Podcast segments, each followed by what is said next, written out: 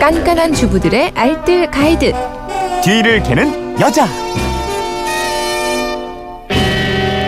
네, 일요일 뒤를 캐는 여자 일주일 총정리편으로 꾸며드리고 있죠. 아깝게 놓친 정보들 지금부터 하나씩 정리해 보시기 바랍니다. 오늘도 곽지연 리포터와 함께합니다. 어서 오세요. 네, 안녕하세요. 월요일에는 신년 특집 방송했고 네. 화요일에 양은 냄비 올바른 사용법에 대해서 알아봤고요. 네. 우리가 흔히 보는 양은 냄비는 노란색이잖아요. 근데 원래는 알루미늄색, 은색입니다. 서양에서 온 은색빛을 띤 냄비라고 해서 양은 냄비 이렇게 이름이 불려졌다고 하거든요. 네. 양은 냄비 순도 99.7%의 알루미늄으로 이루어져 있습니다. 근데 겉에 노란 빛을 띠는 이유는 전기 도금을 통해서 판처리 과정에서 겉에 피막을 입혔기 때문이거든요. 네. 식약처에서는 알루미늄은 자연적으로 발생을 하거나 알루미늄을 포함하는 식품 첨가물에 의해서 섭취가 많이 된다면서 냄비나 프라이팬에서 발생되는 알루미늄은 극히 소량이고요. 이 식품에 의해서 섭취되는 양에 비하면 상당히 적다고 큰 문제는 없다고 그렇게 밝혔는데요. 네. 실제 알루미늄은 불용성이기 때문에 물에 녹지도 않고요. 이제 소량 섭취를 했다고 해도 이게 체내 흡수가 거의 안 되기 때문에 소변으로 다 배출이 된다고 음. 합니다. 하지만 이거 계속 그 지속적으로 섭취하면 안 그래도 평상시에 섭취하는 양이 있는데 여기에 섭취를 더 하고 이러면 건강상에 좋을 게 없다고 그랬잖아요. 네, 맞아요.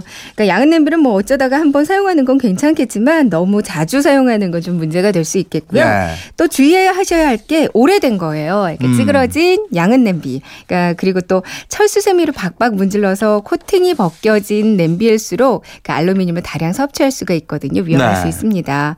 그리고 또 안 좋은 게 강선성과 염분이거든요. 음. 그러니까 토마토나 양배추 같이 산도가 많이 낮은 식품 아니면 간 장이나 된장처럼 염분이 많은 음식도요. 사실은 양은 냄비에서 조리하지 않는 게 좋다고 그래요. 네. 설거지할 때는 부드러운 스펀지로 닦아서 코팅이 안 벗겨지게 하시고요. 쇠로 된 조리기구 대신에 나무 재질의 조리기구를 쓰는 게 좋고요. 음, 수요일에는 맛없는 배 맛있게 활용하는 방법 알아봤고요. 네, 맛없는 배는 첫 번째로 배숙 만들어 드시면 좋을 것 같아요. 네. 전기밥솥으로 배숙을 만드시면 되거든요. 먼저 배를 깨끗이 세척하고요. 잘라서 전기밥솥에 넣습니다.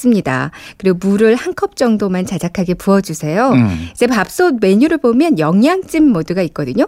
저는 영양중 모드가 있길래 이걸로 설정해 놓고 했거든요. 네. 메뉴를 설정하고 취사 버튼만 누르면 이제 배숙이 완성됩니다. 음. 취사가 완료되면 건더기는 걸러내고요. 꿀만 살짝 넣어서 드시면 되는데요.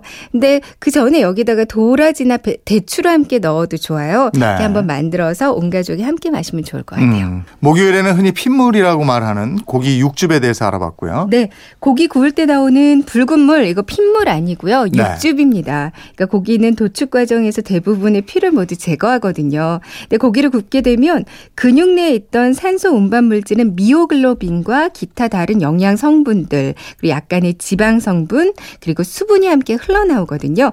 이게 피처럼 붉게 보이는 이유가 미오글로빈 때문이에요. 네. 그러니까 미오글로빈이 헤모글로빈처럼 붉은색을 띠기 때문에 마치 핏물처럼 보이거든요. 음. 근데 피와는 상당, 상관이 없는 성분들이기 때문에 육즙에서는 피비린내가 나지 않습니다. 오히려 풍부한 향과 다양한 감칠맛을 보여주고요. 또 고기를 아주 부드럽게 해주거든요. 그래서 고기 구울 때 이 육즙의 손실을 최대한 막기 위해서 뭐 센 불에 먼저 구워서 육즙을 가둬둔다 이런 얘기도 있습니다. 네. 뿐만 아니라 고기를 익힌 후에 팬에 남아 있는 육즙을 활용하기 위한 deglaze 기법도 이런 이유 때문에 만들어진 요리 방법이라고 그래요. 육즙이 나온다고 일부러 뭐 키친 타올로 막 닦아 내고 요리하고 이럴 필요는 없다고 그랬죠? 네.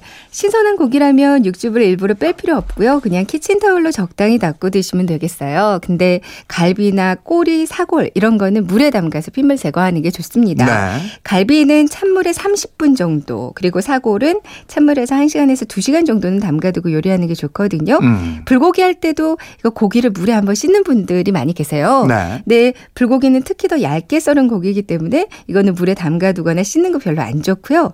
냄새 제거를 위해서는 양파와 배즙에 고기를 잠시 재우고요. 한 시간 뒤에 이제 국물이 흥건히 나와 있으면 그 국물은 꾹꾹 눌러서 버리고요. 다시 기본 양념해서 드시면 육즙도 안 빠지고 맛도 깊어져서 아주 좋습니다. 네. 일요일 판 뒤를 캐는 여자 곽지연 리포터였습니다. 고맙습니다. 네, 고맙습니다.